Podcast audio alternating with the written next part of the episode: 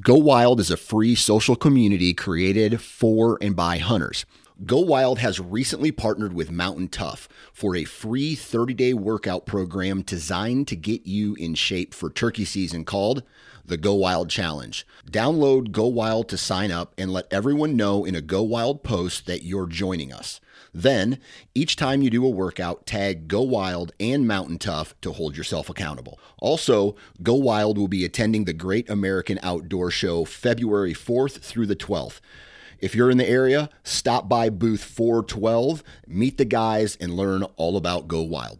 Visit downloadgowild.com and sign up today. This episode is brought to you by Outdoor Class. Outdoor Class is an online video platform geared towards making you a better hunter. Watch instructional videos taught by hunting experts like Remy Warren, Randy Newberg, and Corey Jacobson. After the hunt, learn how to prepare your harvest from world class wild game chefs like Hank Shaw and Jamie Tagan. Whether it's your first year hunting or you grew up doing it, Outdoor Class will take your skills up a notch. Use code EMPIRE20 at checkout to save 20% off. Visit outdoorclass.com to learn more.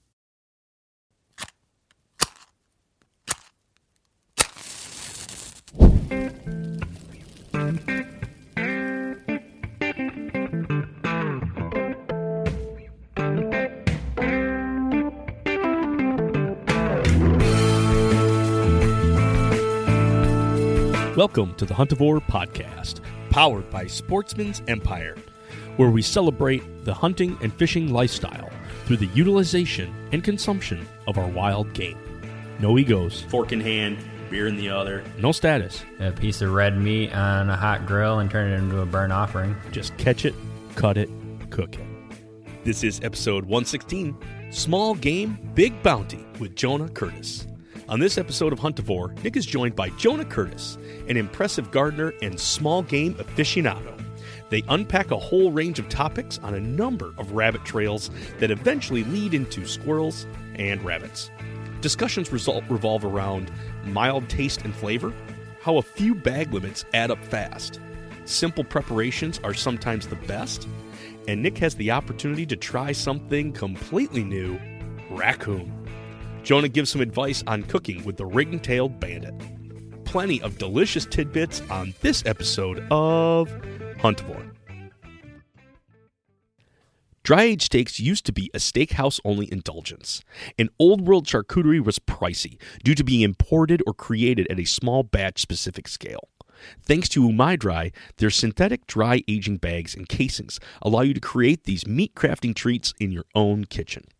Working in tandem with your fridge, the Umai Dry bag material allows moisture and air to pass through, making it possible to dry age large cuts of steaks or roasts paired with their curing and seasoning kits, along with safe and easy to follow instructions, salamis and dry sausage are well within your grasp. Use the link in the show notes and sign up for the newsletter to receive 10% off your order. Umai Dry, bringing the best of old world artisan tradition right to the home kitchen. When in the field, accuracy and precision count. That's why we switch our slug guns to rifled barrels, tune our arrows, and use a fish finder on the water. But why should our drive for control end there? The Tappecue line of meat probes gives an instantaneous look at the temperatures of our prized meals, both internal and the cooking chamber. Tappecue uses sturdy hardware made and assembled here in the US, along with their user friendly, sophisticated software that connects to your smart device. Whether it's a traditional corded probe or the new cordless air probes that give you a wealth of freedom where wires would just get in the way. Adding a Tappecue meat probe can significantly help in getting to that medium rare on venison or waterfowl, ensuring your upland bird stays moist, or even charting your long cooks on a smoker. Visit tappecue.com or find the link in the show notes and use the code HUNT10, all uppercase, at checkout to save 10%. Adding a probe to your kit can make you one tap away from your cue.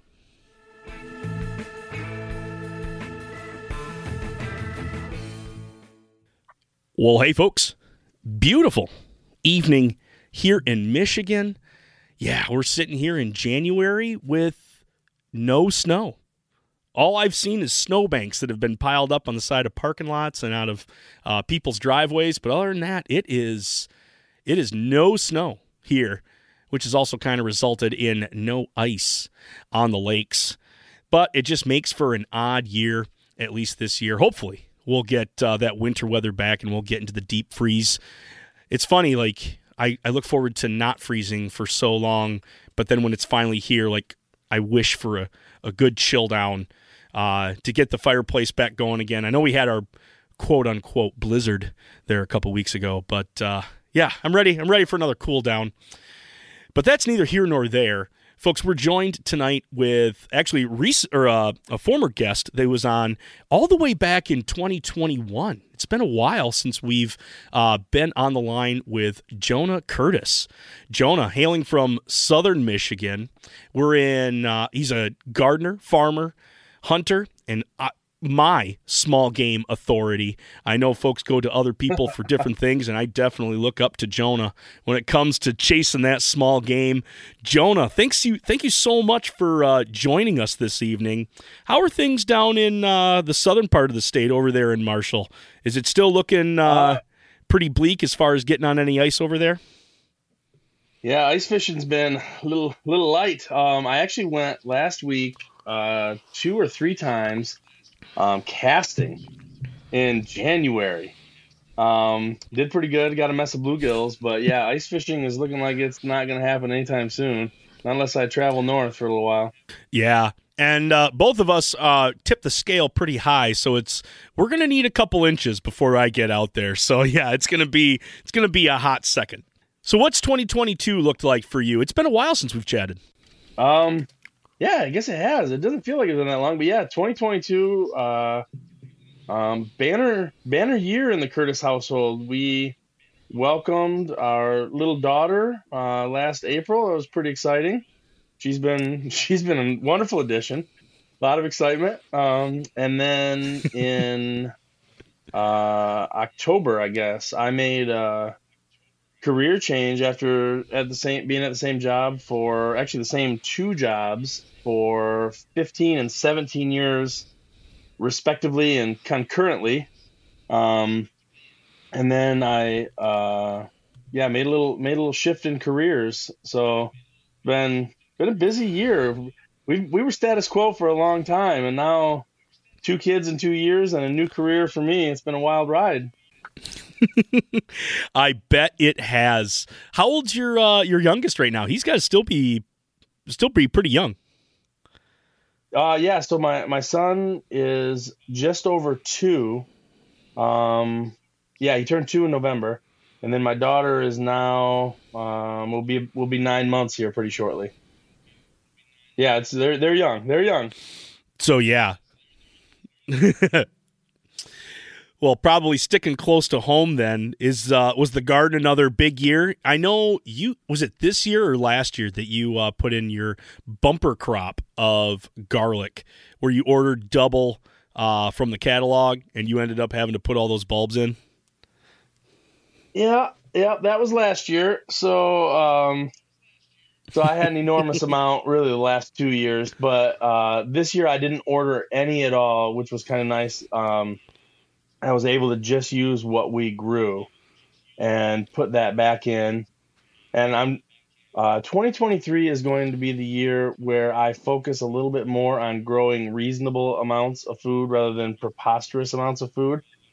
And um, we're we're kind of switching over to a little bit more permaculture and uh, a little more biodiversity. So we're doing m- more uh, perennial crops, more berries and fruits, things like that. Um, and a lot of that is based on the kids. I, I want to feed them all from home.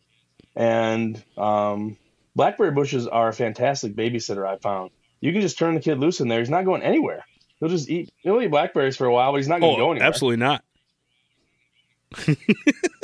Once he gets three of those prickers stuck in his uh, his sweatshirt, yeah, he's hung up. There ain't no he ain't toddling off.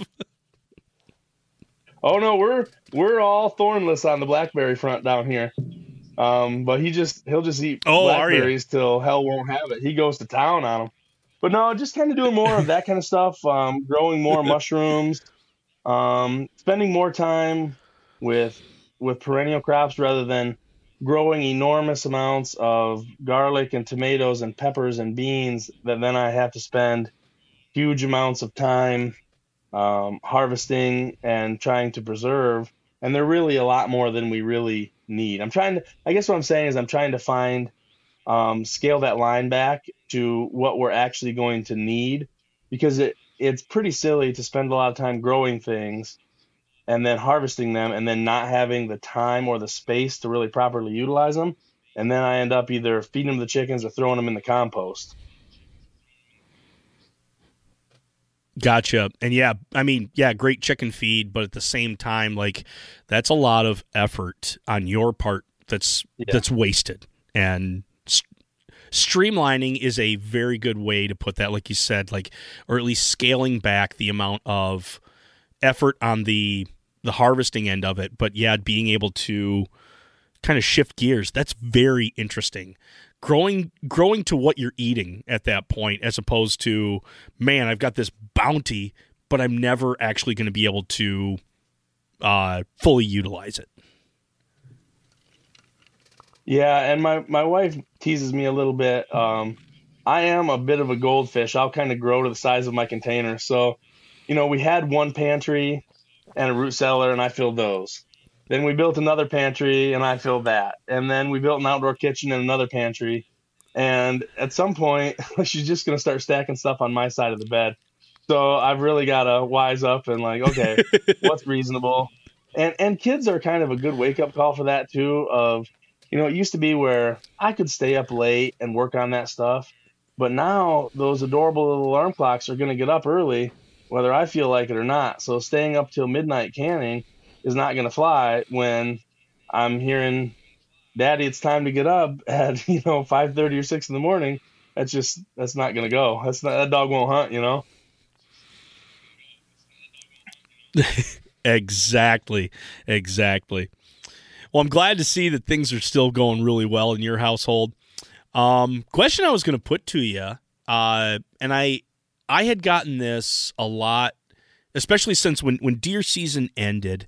Um, the the amazing thing about social media is that uh, things go in these in these cycles, and so I'll hear a lot from different folks uh, from time to time throughout the year. And what I found this year is I'm hearing a lot from uh, APRs, or at least the antler point restrictions, and how there's one camp that wants to really uh, open the door on that. More more APRs throughout the state, really grow that program. Um, you know, again, we're hearing from the management strategy people. This is the time to get out in the woods uh, to do your um, your your management, whether whether it be your your wood section, your wood lot, whether it be making cuts, whether it be uh, trying to think of what your plots are going to be. Um, at the same time, I'm hearing from the public land scouting folks, and it's just all these different avenues, all these different voices are coming in from every different direction. Um, be it that that's the internet here in 2023, where, yeah, instant access to all information, but it's like this was just all feeding into me.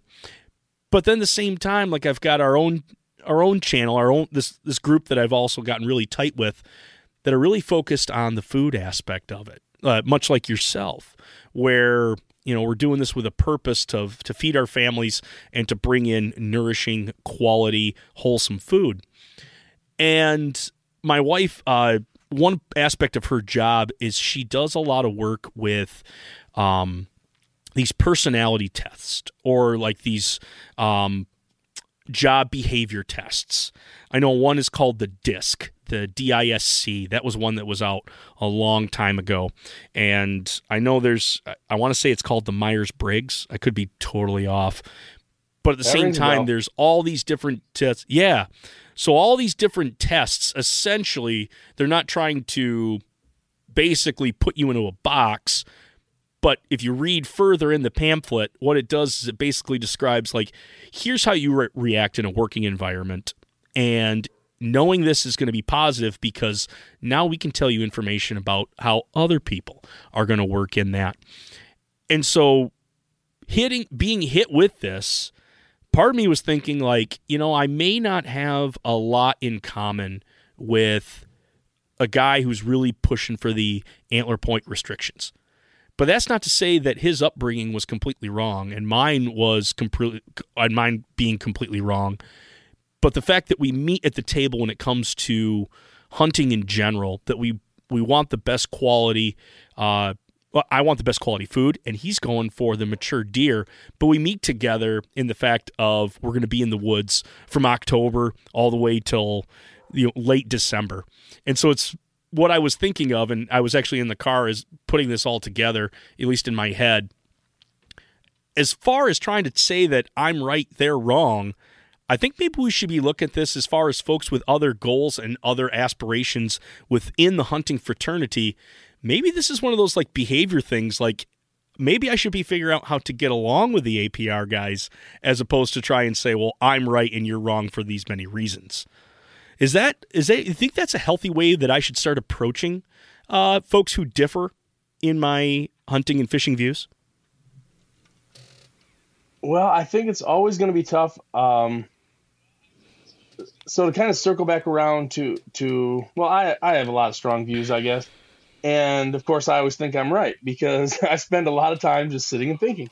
Um, but it's tough to discuss some things like this or like I'll, I'll use the example of, of parenting. When you talk about parenting with someone, it's hard to have uh, what I would call a fruitful discussion um, unless you're really close with someone because everyone gets really emotional really quickly.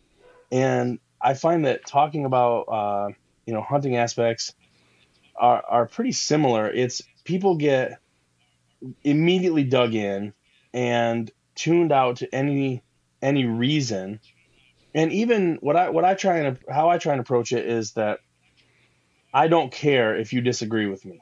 It's okay. Um, I'm not trying to convince you. What I'm trying to do is say what I think. You may do with that what you like. It's it's not. I'm not trying to sell you anything, but it it is tough, and there are there are a lot of uh, conspiracy theories in Michigan I've heard that are just wild and outlandish.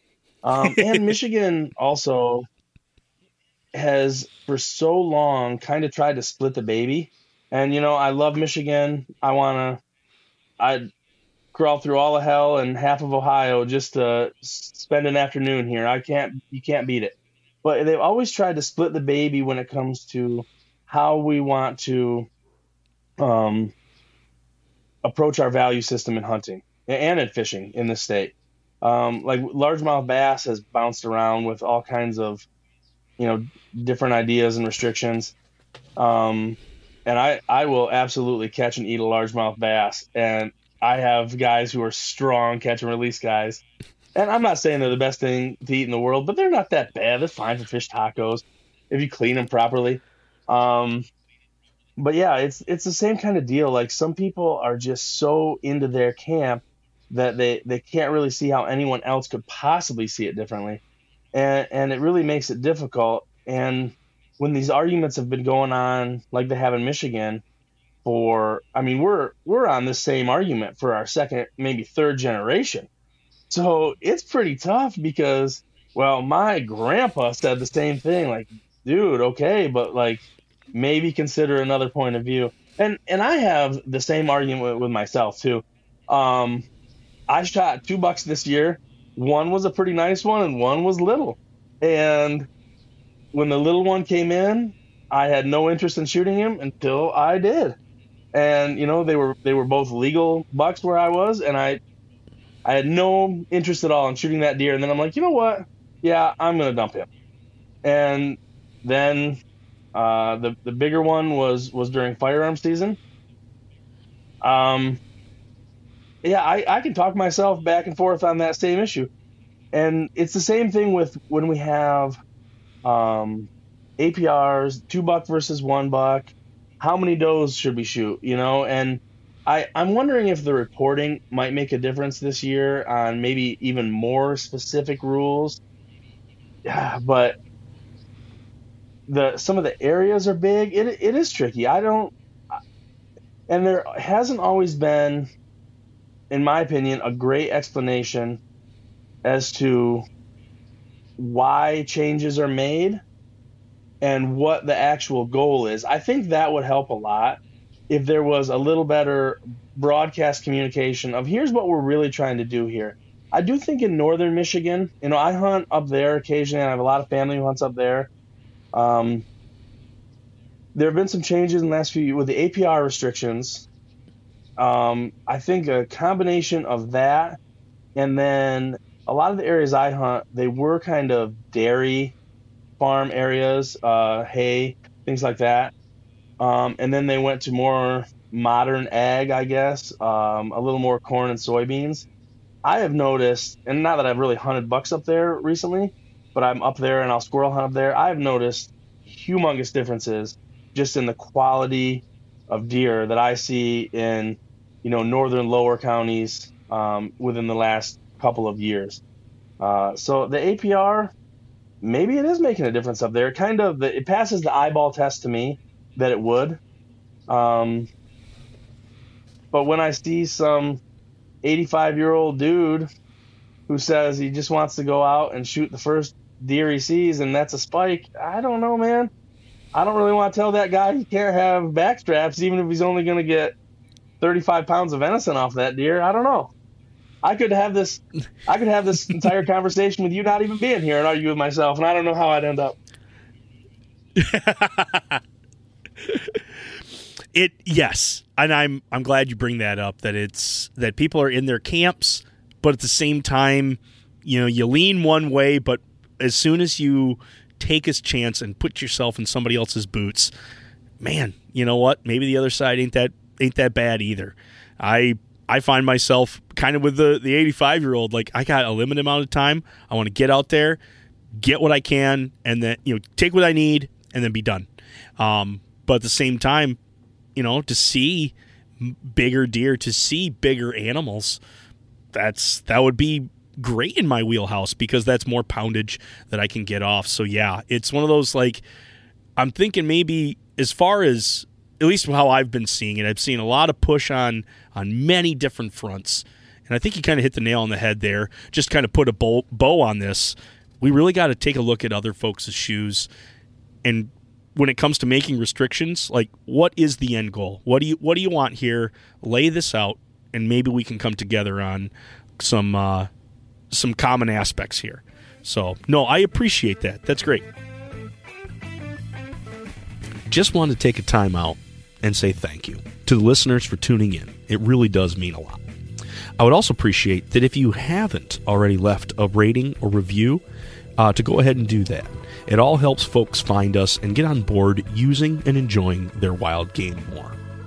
Feel free to chat with us and ask questions either on Facebook, The Huntivore, or Instagram at Huntivore.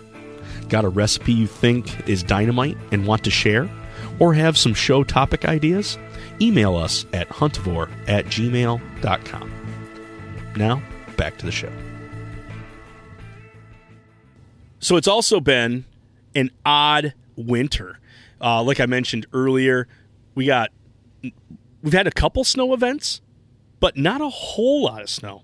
Uh, at least right now, we've had these meltdowns. Ice isn't there, um, which kind of sets up us up for some really easy easy hiking through the woods.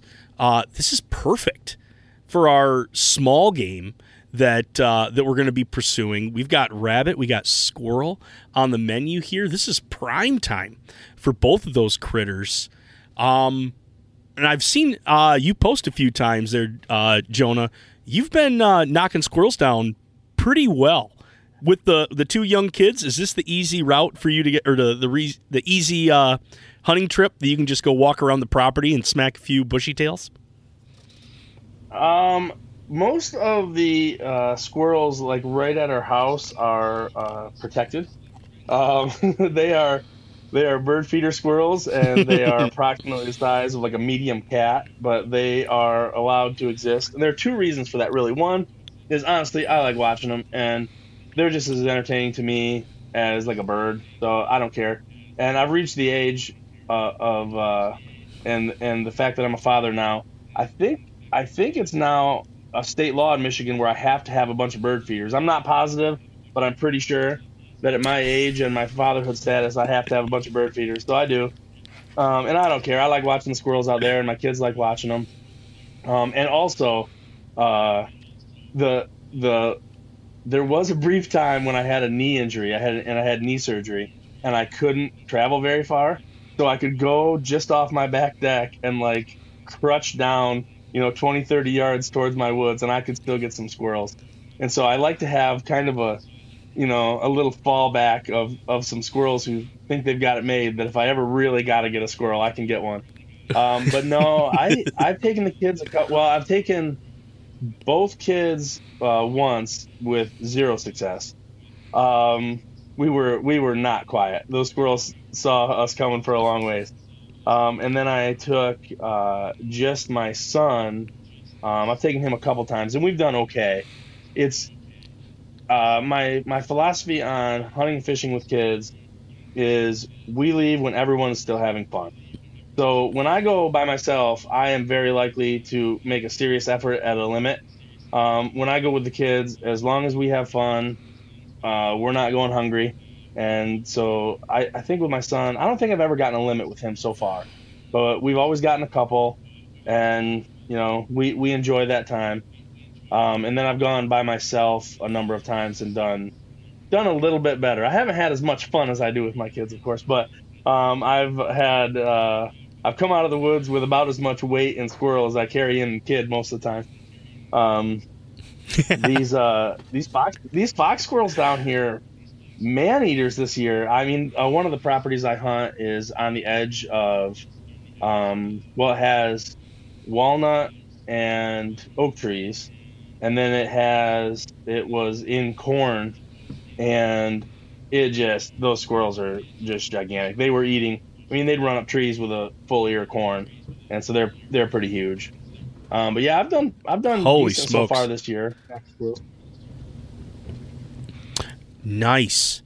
Um, and that's cool that you're bringing out the kids to that. I, I laughed too when you were saying like at your age and being a father, like you you have the bird feeders because the one thing I did make I was using deer fat this year and I wanted to find something to do and the first thing I went to was bird suet.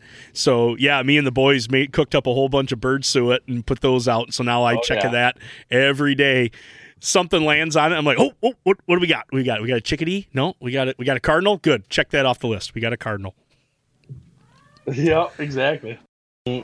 Uh, mixed it with some pork stock uh, and and some water, and then uh, that with some shiitake mushrooms, kind of the better part of a day in a crock pot, and then added some veggies right before dinner time, and you know it was it was honestly pretty killer. I, I'll do a lot of stuff like that, just kind of what I have available on the homestead. Um, I'll do roasted with just a couple, um, where I'll quarter them up. Which when I say quarter, I actually um, I cut my squirrels into six pieces, um, and then I'll brown it a little bit, and then put it with some um, a little bit of stock or a little bit of tomato just in a in the Dutch oven, and then add some potatoes and kind of get it where the reason I brown it is so it doesn't really fall apart. It's gonna be super tender, but you can pull out those quarters and just you know pull it right off the bone. So I'm all, I'm kind of all over. I will freeze one or two at a time on occasion. It just kind of depends on how many we've had and kind of what the I'll uh, you know kind of test the waters on the feeling of the house of if anybody's in the mood for squirrel or if they're like one more squirrel and I might start climbing a dang tree. You know.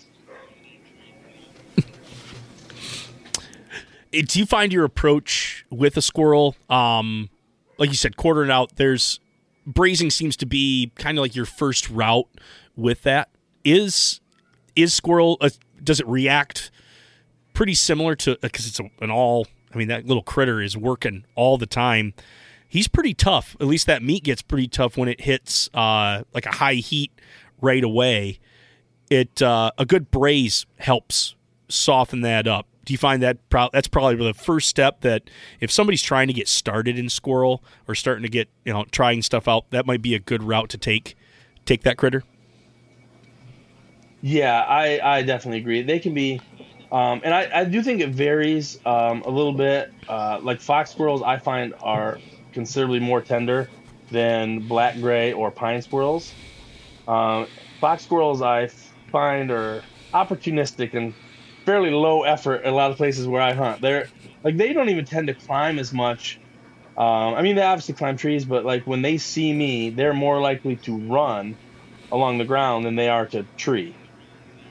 And so they're they're a little bit trickier to shoot sometimes because they're not gonna just tree unless you have a dog or somebody else with you to make them tree. They'll just run. But yeah, they're definitely still a little bit tougher, um, and they just yeah they just tighten right up if you cook them too hard. So yeah, I like to give them a little bit of a browning or sear, and then do then do a braise with them. I, I find that way they don't really fall apart right away. Otherwise, they can just kind of they can really fall apart. Gotcha. Keeping really, like you mentioned earlier, you you keep it on the quarters, um, into a six piece quarter. You were talking about that stew that you were making with your with your mushrooms. Those are left also on the bone, so it's as much as it's a, a stew or a soup at that point. You've also got like that little quarter that you get to pick out. Not only is it a spoon worthy, but now you know you get a little uh, uh, extracurricular when you got to pull the quarter out. Is that how you're running that? Well, the one I did with the mushrooms, no, I um, actually slow cooked those squirrels and pulled the meat. Oh, okay, so you did. But pull with a stew that I do, I do like I'll do one with like with I, I'll do like a cream of mushroom, almost like the classic. Um, you know, I'll make my own cream of mushroom sometimes, but I'll do that, or I'll do a tomato based, or like a a pork or a turkey stock base, and that I will leave on the bone, and that's just like a really. It is a stew, but it, it's basically what I'll really do is I'll have those uh, like in a Dutch oven. I'll have the quarters in there. I'll sear them. I'll put them in there, and so they're basically just slow cooking. And then, but they they don't really fall apart. You know, as long as you keep it kind of low and slow, they really hold together pretty well because you browned it. And then I'll pull it pull it out, and then I'll thicken it maybe a little bit, and then I'll, I'll usually have I'll put mushrooms in there sometimes, or I'll have uh, just some uh, some potatoes, or if I'm having a uh, if it's a tomato based one, I'll add a little bit of uh, diced zucchini from the garden because it kind of cuts the acidity a little bit and sweeten back sweetens it a little. So I the thing with squirrel is I don't want to compare it to chicken because that honestly that drives me crazy because uh, it's you know squirrel has a lot more flavor than than I think than chicken, um, but it it can still kind of take on it's very versatile, I should say. It, it can take on a lot of different flavor profiles and still like handle it really well. Yeah, that's amazing that even off of some critter, I mean, because again, they're foraging, they're eating so many different things that it's going to be such a unique flavor. Still quite mild. Um, I've yeah, this year I've only been able to take one. No, I take that back because I froze two. Uh, I went out and got two, and then I've also gotten just yeah the one hunt that I had earlier in the season. I ended up taking one, and I just went with a pan fry with that one. And you hit the you hit the note right on the head where you're talking about it doesn't taste like chicken at all. As much as people try to sell that, it really does have its Yeah. own unique flavor, but it is quite mild. Like it's not off putting at all. Yeah, it's um I even think Thu- and yeah, go ahead. oh it yeah I think when people have had issues with squirrel it you know and again that's probably that really is I bet more people ask me for squirrel if they can have some squirrel than ask me for venison.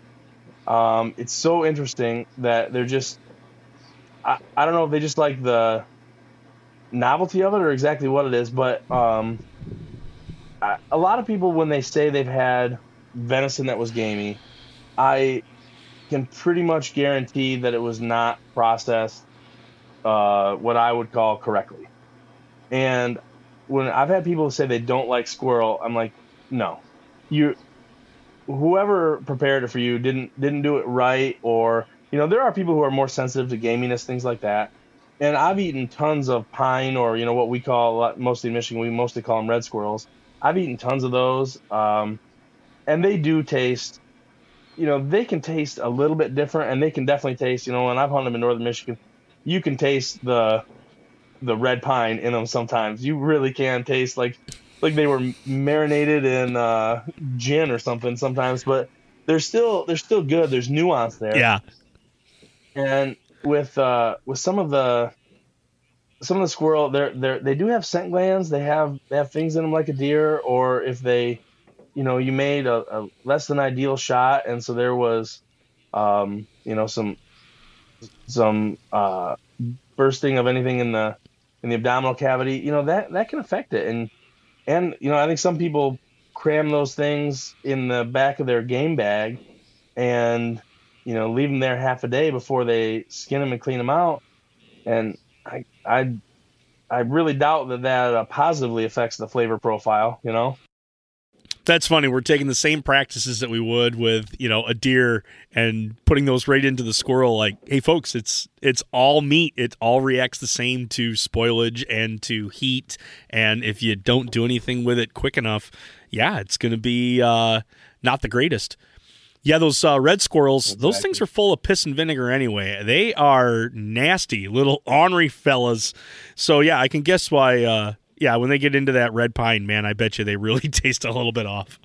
Yeah, and they're tougher to shoot. There's they don't hold still for a second. You know, they're always fidgety and on the move. No. um, they're they're way tougher to shoot. Like I've I've killed enough to bury a battleship going back to when I was a kid because that was a lot of what we had when I was young.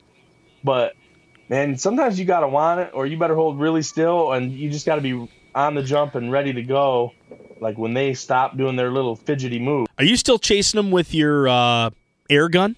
You were uh, you were getting big into the uh, was it compressed air or are you doing um, uh, carbon carbon dioxide? How are, what uh, uh, no, what do you use? Air. Are you still using that air gun? Yeah, I use it some, not as much. Um, I was big into. it. I still like it, but it's it can be really limiting um, with wind conditions, uh, things like that. And I had I've had a couple bad experiences with it where um, I've had I've hit squirrels and they've made it to you know a den tree or something it just doesn't. I mean, it's still it's still good. Don't get me wrong. I still have taken it out multiple times this year, and it's been effective. But I think you've got to know when and where to use those, um, because it doesn't just knock a squirrel out of a tree. Like a lot of my squirrel hunting is with a 17 HMR, and when you hit a squirrel with that, it is stone dead. And when you hit them with the air gun, mm-hmm. it might kill them, but they can run 30, 40 yards or climb a tree before they die. It's unless you get uh, a perfect headshot because I've even had a couple where I shot them in the vitals and and they've run 20 yards, you know, and I like to think I'm a pretty good shot, but I'm not going to be perfect every single time. And if yeah, it's just it's not perfect, so you have to you know pay attention to what you're doing. So I've taken that out a couple times. I've taken 17 HMR quite a bit, um, and I've switched over uh, to that with non-lead, and with with the air gun, I'm using primarily non-lead. Although I haven't found bullets that really work as good as I want with that. Um, and then I've taken, I've even taken uh, a 20 gauge out a few times with uh, steel uh, number three shot or four shot, like I'd use for uh, duck hunting, I guess. But um, yeah, just whatever I've I've taken a few different options, but yeah, primarily probably the 17H. And are you going copper loads on those? You said you were going non-lead, or is it uh, are they doing they doing steel uh, bullets, or are they they mainly copper? Uh, the 17 HMR is copper. Yep. Cool, cool. Yeah, the tried and true 22 is uh, is the route that I'm still going. Um, I I haven't checked to see what my loads are. I think they're probably still lead. Uh, so apologies there. I haven't switched over to. I haven't needed to buy. I got my crate of uh, of 22 ammo that I'm trying to whittle down. And when things were tight there for a while, anytime I could find rounds, I was like, pick it up, pick it up. Don't care what it is, just pick it up. Well, I'm, with the non lead, it's not like. I mean, I I don't want to see any game animal or raptor, non game animal, raptor, anything die a bad death of any kind of you know neurological problems that are associated with lead. But you know, honestly, that doesn't really move the needle for me. I've seen more red-tailed hawks and bald eagles in Michigan than I have in my entire life in the last couple years. So, I mean, I don't want them to suffer, but that wasn't really why I switched. Honestly, it was all the waste. Um, well, for one, I'm feeding my kids now too, and that does make me a little bit. You know, I switched for non-lead with my um, uh, deer ammo too And then I actually killed a lot of squirrels with my bow, so there's there's no lead lead toxicity there. Um, but all the waste from my small game um, adventures gets fed to my chickens or thrown into my compost. So I'm kind of uh, doubling my risk if there were any there. Um, so I that that's my primary thing. If it weren't as effective, and and the 17 HMR, I have had a little bit less success. I I have not been able to get that the ammo. I'm not as happy with the ammo as I was with the you know the, traditional hollow point ammo. But yeah, I'm not uh, I'm not trying to preach to you here on oh we must switch everything to non-lead. Like it's it's fine with me if people don't want to. It just has worked for me for the most part, and I'm still trying to kind of sort it out. Um, but yeah, it's just something I had an opportunity to do. But yeah, there's if I go out with my 22, actually I did just buy some non-lead ammo for that too, because I'll hunt with my 22 pistol sometimes. Um, and I did buy some rounds for that, but that the accuracy is not that big of a deal because I'm with my pistol anyway. I'm probably only shooting 30, 35 yards, so it really isn't going to be that big of a deal. But yeah, don't don't get me wrong and thinking I'm preaching to you here. It's not not my place to tell you what to do. Sounds good, but I I do appreciate the thought of I maybe it just goes back to when we when I approach killing an animal, I want to do it with the utmost conscience that when I when I'm doing this, I'm doing the act. I'm not hiding behind the fact of you know just calling it a harvest to to avoid calling it killing. No, I'm I'm going to kill that animal, and then I'm going to harvest its flesh and eat that and feed that to my family, and to not hide around that issue, but at the same time to be conscious of you know what of that impact that I'm doing with that. If I'm taking that animal is there any going to be other, any other hazards? Like like you said with uh, switching over to to copper something that's not lead. That's something that i think hunters really need to kind of kind of sort through. And understandably that you're saying like you know i'm not here to preach to you about that. But at the same time it's good to it's good to to bring that up. It's good to talk about that. I feel like you know same thing like we were just talking about earlier with the the aprs and the management strategy. We're all trying to kill animals here. What's our motivation and what's our goals? And to not hide behind uh, buzzwords or to hide behind like what what we're making up to be somebody else's agenda like i think we just need to scale that back and be like listen we got a job that we want to do we want to be able to harvest these critters how can we best do that and still get the quality meat the quality animal on the hoof that we're looking for so no i think that all kind of ties together and having those discussions i think is healthy maybe that's why we're struggling is because we're not having those discussions. Yeah, I agree. Um, and and I think people have a difficult time changing, and there is a risk with changing. Um, you know, I switched to non-lead for big game two years ago, I think. Um, so I shoot like a monolithic copper, basically in some rounds, I've got some hollow point non lead that I, and some that I took out west. Um, and there was a there was a bit of a gamble. Like the accuracy was there when I was practicing, but there was the question of how effective will it be, because I know that hollow point rounds um, are extremely effective at, you know, when placed um, in the vitals at just pretty much piling up most big game. You know, there's not a lot of tracking involved. And with these bullets that are less expansive, was that going to be, you know, how is the physics going to be applied? They're going to be going at high velocity, but they're not going to expand as much. What's what's the what's going to happen? And I've been doing it for a couple years now, and I've had I've had pretty good results. There there have been the exit wound is far smaller with the rounds I've been using, and but there are hollow point rounds that are, you know, devastating that are non-lead. Um, but yeah, it's it's just something that I was kind of poking around, and and part of it was you know um, I came to fatherhood a little little bit later in life, and it led to a lot of like introspection and kind of re-examining my practices like what am i doing and why am i doing it am i doing it just because i've always done it and now how is this going to uh, uh, affect my my children and you know you got to be willing to kind of make some changes when there's more than just you on the line. Is is kind of the way I see it. Now that is preachy. Still not preaching to you, but that was a preachy thing to say. I don't know. Sometimes people need to stop and listen when wisdom is being spoken, and I think Jonah, that's that's wisdom right there. You're looking outside Well, of thank you. yourself. Don't don't be shy about that. No, step on that soapbox. That's a good one. Um, bringing us off that rabbit trail, let's start talking a little bit about rabbits in particular. You were farming rabbits there for a little while. Has have you come back into chasing their uh, their cottontail cousins, or have you have you given up the the farmed rabbit game? Uh, no, I still we still raise um, farmed rabbits. Yep, uh, just enough basically for us. Um, although that ends up being like I don't know what it was. I don't think I tracked it in 2022, but in 2021 it was like uh, a little over 300 pounds of of rabbit. Um, and probably pretty similar in 2022. So it's like raising an extra pig basically.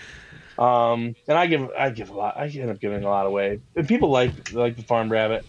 Um, but uh, I still I still chase uh, wild rabbits quite a quite a bit. Um, I've gotten a few this year already. Uh, usually they're more a target of opportunity when I'm squirrel hunting. Um, I've been pretty lucky to have a pretty good game eye for rabbits that think they're hiding from me and are not. And so I've I've gotten a lot of rabbits that were just standing somewhere, you know, 30, 40, 50, 60 yards away, whatever, thinking they were hiding. But I saw them um cuz I don't I don't hunt with a dog anymore or anything like that. But um my mom um absolutely loves wild rabbit but will not eat a farmed rabbit she's had farm rabbit or like domestic rabbit pets, so she will not. But she grew up eating wild rabbit and she still loves it. So I don't know that I've cooked a wild rabbit for myself in years. I pretty much give all of those to my mom. Um, but I still, I, I've had a couple that she's cooked up there um, back home. Uh, but I, yeah, I love, I love rabbit. I love rabbit. Am I approaching that the same way that I'm going to approach squirrel? Or because I mean they do live very similar environments, but they respond very differently, um, just because of their diet and that, that they are completely different animals. Um, but am I treating that? Am I going to treat that meat very similar, where I'm going to want to give it a braise, or do I want to treat rabbit differently? Have I been? Uh, is there more than one way to skin a rabbit? I guess basically, can I? Is it more diverse because there's more meat on that thing? Well, farmed rabbit is totally different. Um, they are much more tender and have carry a significant amount of body fat. Generally, it depends on when you you know butcher process them. Um, so I treat them totally differently. But as for wild rabbit, I basically treat them like a squirrel. I find that they're generally slightly more tender, um, but I think that's pretty negligible. I pretty much treat them like a squirrel. I, I butcher them the same way into six pieces. Um, yeah, I, I treat them almost exactly as I would a squirrel. Sounds good. Sounds good. Um, I I've heard of people getting to the point where they bone them out, where they get the, um, a mass of meat, where they've actually done sausages with rabbit. Is is that an avenue that you've taken on, or have you like no no give me my quarters, give me my braise. That that's the wheelhouse that you live in.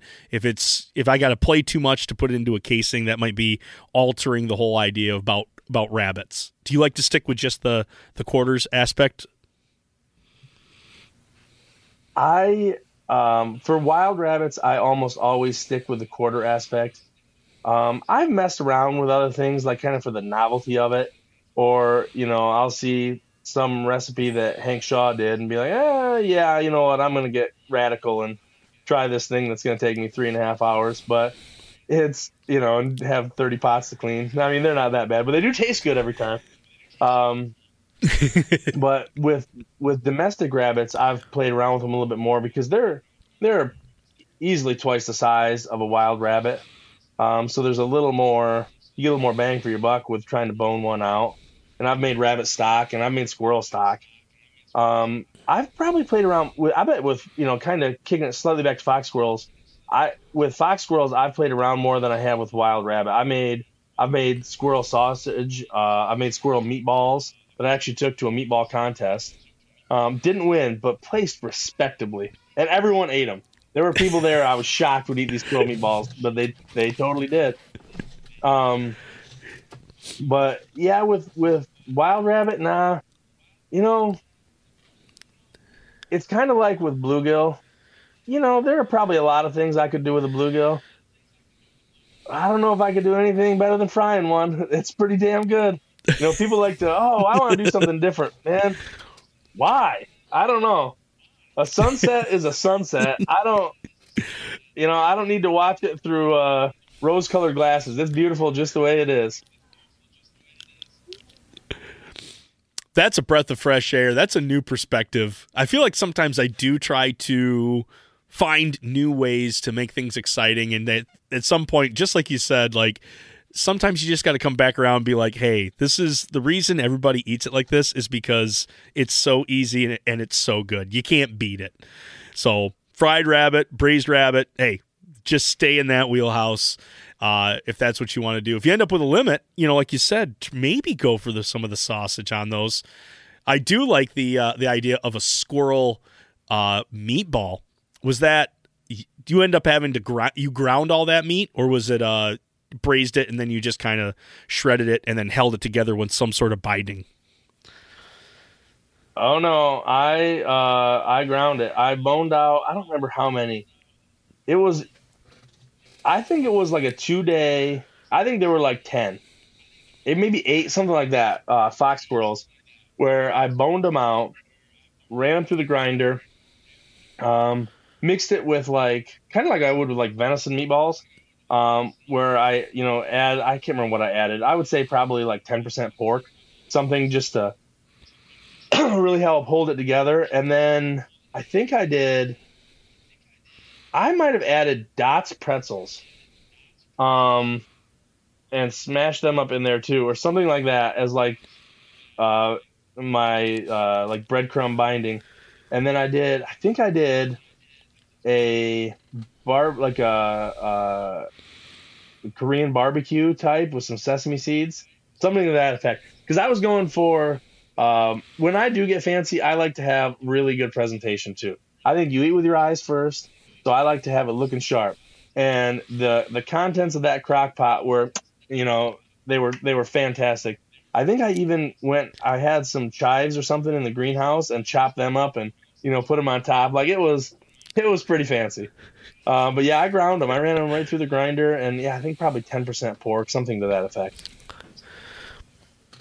Gotcha. And Dots pretzels, man, I am a sucker for Dots pretzels. So if there is even a hint of that ranch seasoning in there, I was going to gobble up too many of those things myself. That's a great add-in on those. Oh, dude, I'll tell you. Um, in in the spring when the suckers are running, or if you find yourself getting a mess of pike this winter, um, but I like it either, either way. I made uh, uh, basically fish patties where I ground. I did. I've done it with sucker and I've done it with pike. Where I take the fish, make sure it's boned out, and kind of with the pike, you don't really. As long you can leave the Y bones because they will cook out um, when you cook it, but uh, you know get the rib bones out and, and any pin bones, and then kind of freeze the fish, uh, the fillets until they're frosty, and then run it through a meat grinder, just your standard meat grinder, add a little bit of egg, and then crush up, like really, really crush up, like with a mortar and pestle, Dots pretzels, and make yourself some fish patties. Oh, brother. Now, I don't like to fool around with fish all that much, but those are fantastic. Great fish sandwiches, and you can, in the way of the kids, you can freeze them um, uh, in between wax paper and then vacuum seal them. and you can pull them out, throw them in the. I I used to do it in the pan, but they actually work out really well in the oven. And just throw them in the oven, and boom, you got fish sandwiches for the whole fam in no time, and they are top notch. That's awesome. That's awesome. Because yeah, how many different ways can you have fish? But man, a fish patty with with Dots pretzels as uh, the coating. Mm, I'm in. I'm in. This is the one. This will probably kind of like finish up our our evening. Um, as long as we're talking about opportunities, uh, I went out for squirrels. I wanted to just see uh, different parts of the farm that uh, I hadn't been to that season yet. I was re- I really kept those quiet. So me and the dogs, uh, my two pups, a couple mutts. They're uh, one's a, an Irish. He's an Irish doodle. His dad's an Irish setter, and his mom was the poodle. And uh, we got the the runt of the batch. He's kind of a bonehead, but I love him to death. He's a great little house dog.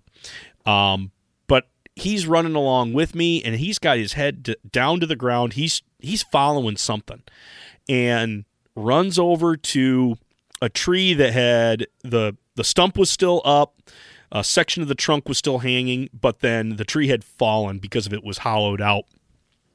And he starts he starts barking, just going to bananas, standing on the edge of this tree, and he keeps looking over at me. So I'll, he's about 15 yards away. So I head over there, and I was just going to try to get him to come along with me.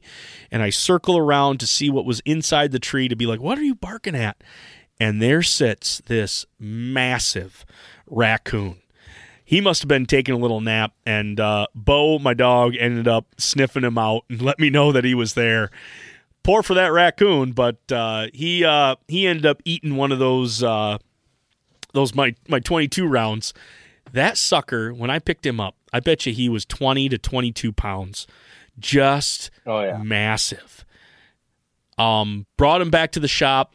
Um, as I'm walking back with him, of course, yeah, Bo's at my side. He's he's licking up all the all the um the blood that's running down. He's, I mean, he's just as proud as I am because we we got this thing together. It was a team effort. Um, but I took him down to the shop. I get it, you know, wife opens the door and says, "Hey, we got to be." I forget where we had to go, but it was one of those things like, "Hey, you've only got a little while. You got to come get cleaned up." And it was like, "Shoot, I got to take every advantage that I want to right now on on this raccoon." So I was able to, uh, after a quick YouTube visit, I skinned his whole pelt, um, did the straight line from ankle to ankle. Uh, you go you go south of the sack. That's what I heard on the uh, on at least on the YouTube video. Was able to pull it all down. I did get a nip in the tail where uh, it gets thin. I think we can. I think I can stitch it back together, or someone can stitch it back together for me. But anyway, I was able to skin that all the way down to the nose.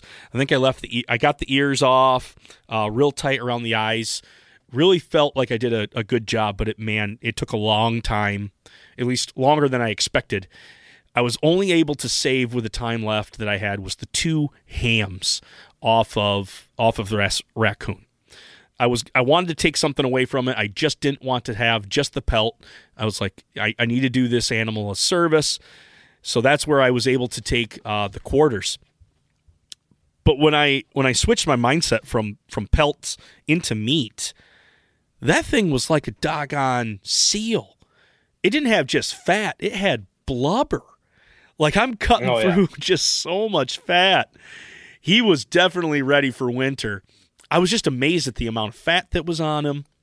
As I'm looking at the the ham and the hind quarter there, the meat is deep red. It looks super rich.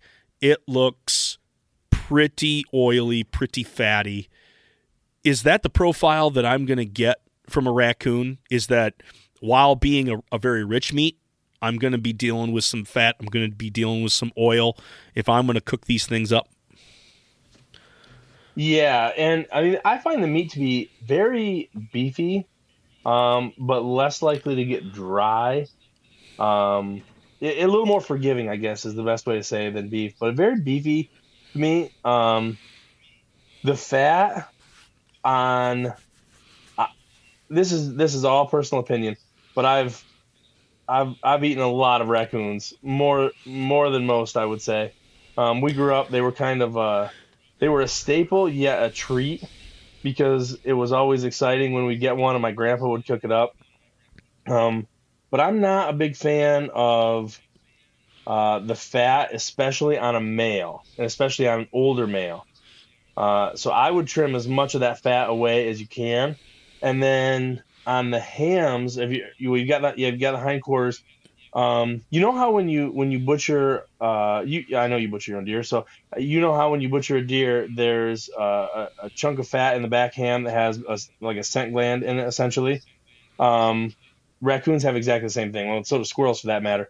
Um, but you want to definitely take that out, and especially on an older male. And I don't know if you separated the hind quarters, so you have two quarters, or you just have the whole back end. But you'll want to you'll want to separate them. Um, but yeah, so if you slice right above the knee and go upward, you should see like a, a chunk of fat in there. And if you it, sometimes it'll come out when you're skinning them. Um, but if you kind of just work in there with your with your thumb or your finger, you'll see that chunk of fat, and you'll see it looks like a little kernel, you know, um, similar to on a deer, but to scale for a raccoon. Um, but yeah, I usually on a on a female or like a younger female, I'll leave some of the fat on and kind of let it cook in its own fat. But with an, a male, especially an older male, I'll trim most of the fat off. But the raccoon, I I love raccoon. You know, I get some funny looks when I say that, and I'm a funny looking guy, so I'm used to funny looks. And I, you know, basically look like a Sasquatch most of the time, so people are like, think I'm just like clubbing raccoons and eating them raw. But no, they're they're really they're really good eating. And I've gotten kind of adventurous with some raccoons. Um, I do like the the classic, basically just uh, you know brown and braise. Um, and raccoon gravy is top notch when when done well. Um, but they they're they're you can get kind of wild with raccoon, but for your you know for your first one, if it's your first one, I would do a very standard, so that way you got what you you know kind of get a flavor, get a feel for the flavor profile, and understand what you're working with. But yeah, man, they're they're good eating and they're bigger than people think. Like they are a legitimate meal. I mean, if you were to say that you want to spend your time and get you know a reasonable bang for your buck, I would say you know maybe there's some people who could go out deer hunting every single time and get a deer. But for me and probably a lot of uh, most other people, you come out of the woods carrying nothing but your bow or your gun most of the time when you're deer hunting. And if you if you go coon hunting and you get good at it, or even trapping, you can get a lot of doggone raccoons. And those things, I mean, it's not it's not a big deal to get eight ten pounds of meat off a raccoon. You can add up to the weight you get off a deer pretty fast. That's a very good aspect to think about. That yeah, I have seen more raccoons uh, when I've been skunked on on deer. Like there could have been there could have been the opportunity uh, for that. Yeah, this is one that fell in my lap. Well, it it was my dog's lap. Um, but anyway, he uh, he poked it hmm. out for me. So yeah, we're in new territory here. We're gonna try this out, and same thing like what you got. I've I, I got this raccoon. I showed it off to my buddies in a, in a text, and they were like, "You're gonna you're gonna try to eat that thing, aren't you?" And I'm like, "I I think it's there. I've heard too many people talk about that it's it's a hidden gem. That it really is a delicious meat. It I'm sure it is one of those things like to get past that whole stigma of trash panda, but shoot, I've been fighting stigmas since I've started with wild game. Everybody's been telling you telling me that it's dry and it's gamey and it's no good and this is just one I think another aspect of you know what you haven't cooked it right. And so following your instructions here we're going to go with a braise. Yes, I am going to skin or uh, really clean the fat off of that thing as much as I can. Heads up for the uh, um, the gland. Now I know in and maybe that's the shoulder, somewhere in the middle near the uh, like if I were to part it out a deer leg, I would find one, or maybe that's just a bunch of fat and uh, um, veins inside of those larger muscle groups. Is it worth kind of opening up that pocket near the femur and pulling out that fat, pulling out those uh, veins, or are those going to cook down just beautifully? I shouldn't have to worry about anything internal that ham. No, I wouldn't worry about anything internal. When you slice that back open, the nice thing, I mean, it to scale, it's it's going to be small enough. I think we're talking about the same thing, but um, you'll be able to see it in there. And if there's just a little bit of fat, I wouldn't worry about it. But kind of, you'll be able to look in with your thumb, and sometimes that peels out when you skin it. Um, but yeah, looking just with your thumb, if you do a little slice, you'll be able to see if there's that pocket of fat and that little that little kernel. I wouldn't really worry about opening it all the way up. Whatever you be able to get out will be will be totally fine. Um, yeah, I'm so I'm an advocate for. Uh, I like some of those slower moving critters too. Um, I've eaten I've eaten muskrat. I've eaten porcupine. I've eaten raccoon. I ate a raccoon. I think I have a raccoon in my freezer because I think I got two with my bow this year that were like target of opportunity. Um, they were coming out of the corn when I was walking out, and I'm like, all right, man. And and um, I got a, a possum that was what was he trying to do? He might have been fooling with my chickens or something. Um, I don't remember, but I know I ate possum not that long ago. And yeah, those those slow moving critters. There's something to be said for, uh, you know, they're they're low energy. They're nice and tender. Um, I'm I'm a fan. I like snapping turtle too. They don't move very fast either, and they're delicious. Yeah, that the slow movers is one I haven't gotten in there. I attempted. Uh, I I threw out a turtle trap, and uh, buddy of mine was was watching it for me. He ended up pulling it out the next day, and, we were skunked on that. We didn't get anything out of that. That was just kind of like a, a hail mary for the day to see if we couldn't pull anything out. Snapping turtle sounds super interesting. What have I heard that there's not like not just white meat and dark meat, but there's like eight different types of meat characteristic in uh, in a snapper. I think the claim is seven. Uh, I don't find that to hold true. Um, it's I would say there is a distinct difference. Like they have kind of a backstrap that's very difficult to get because um, you have to have wire cutters to, to get it essentially. But they have uh, their neck meat and their tail are kind of you know there's probably two or three at least that are a little bit different. But I think if it's uh, it's easy to maybe spot the difference I think it's a little tougher to taste the difference. It all tastes like turtle to me. Well, good deal. Thanks for busting that myth. Just go in and you just enjoy flat turtle. Not worry about specifically which which cut you're going for. Well, Jonah, this has been an awesome evening. I I hope a lot of folks have gotten excited like I have been as we get into this uh, very like this uh, season of small game being opportunistic going for nice walks in the woods. It's a little bit more relaxed, chasing down squirrels, chasing down rabbits. And yes, I have my chance now to work in raccoon. And so, yeah, you've given me some tips how to handle those hindquarters that I've. I've stuck them in the freezer right now just because I don't know what to do with them. But yeah, we're gonna. I think we're gonna go with a pot roast angle on them because oh, yeah. I don't want to hide it. I want to. I want to taste the raccoon for for what it is. He gets he gets that full benefit. I get the the raw him. Um, so yeah, we'll we'll give that a shot. But yeah, where can where can folks continue to follow along with you? I know you've been on once before, but uh, where can we find you on social media? Uh, you know, it's it's changed a little bit, but I'm still I'm still on Instagram quite a bit. Uh, Mighty Musquatch, a lot of hunting, fishing, homesteading, gardening content on there. Uh, that's primarily where I am. I'm working on some more writing, um, but yeah, with the with the two kids and the new job, the the time has been a little limited. Um, but I'm still I'm still working on some stuff. Well, good, folks. Head on over to to follow Jonah. Well, Jonah, hold on here for just a second while I let folks on out. Folks, yeah, like like I said it a minute ago, I hope you're getting excited for getting back out in the woods. I know we just had the big hurrah of deer season and you know you got to kind of do your your dues at home but with 2023 coming in and now for us to get a chance to go back out in the woods do some more reflecting do some less intense walk through the woods and uh, take the opportunity. Take down some squirrels and really enjoy the flavor that they really are and try not to relate them to chicken. At the same time being uh, quick on that rabbit quick on the draw on the rabbit and to take one of those in or to really get gutsy and to find yourself a raccoon and enjoy an underused piece of meat there. But folks, whether you're uh, you're going to skin him out for a full pelt, or you're uh, going to um, just take the meat, whatever you're doing with that, always keep your knife sharp.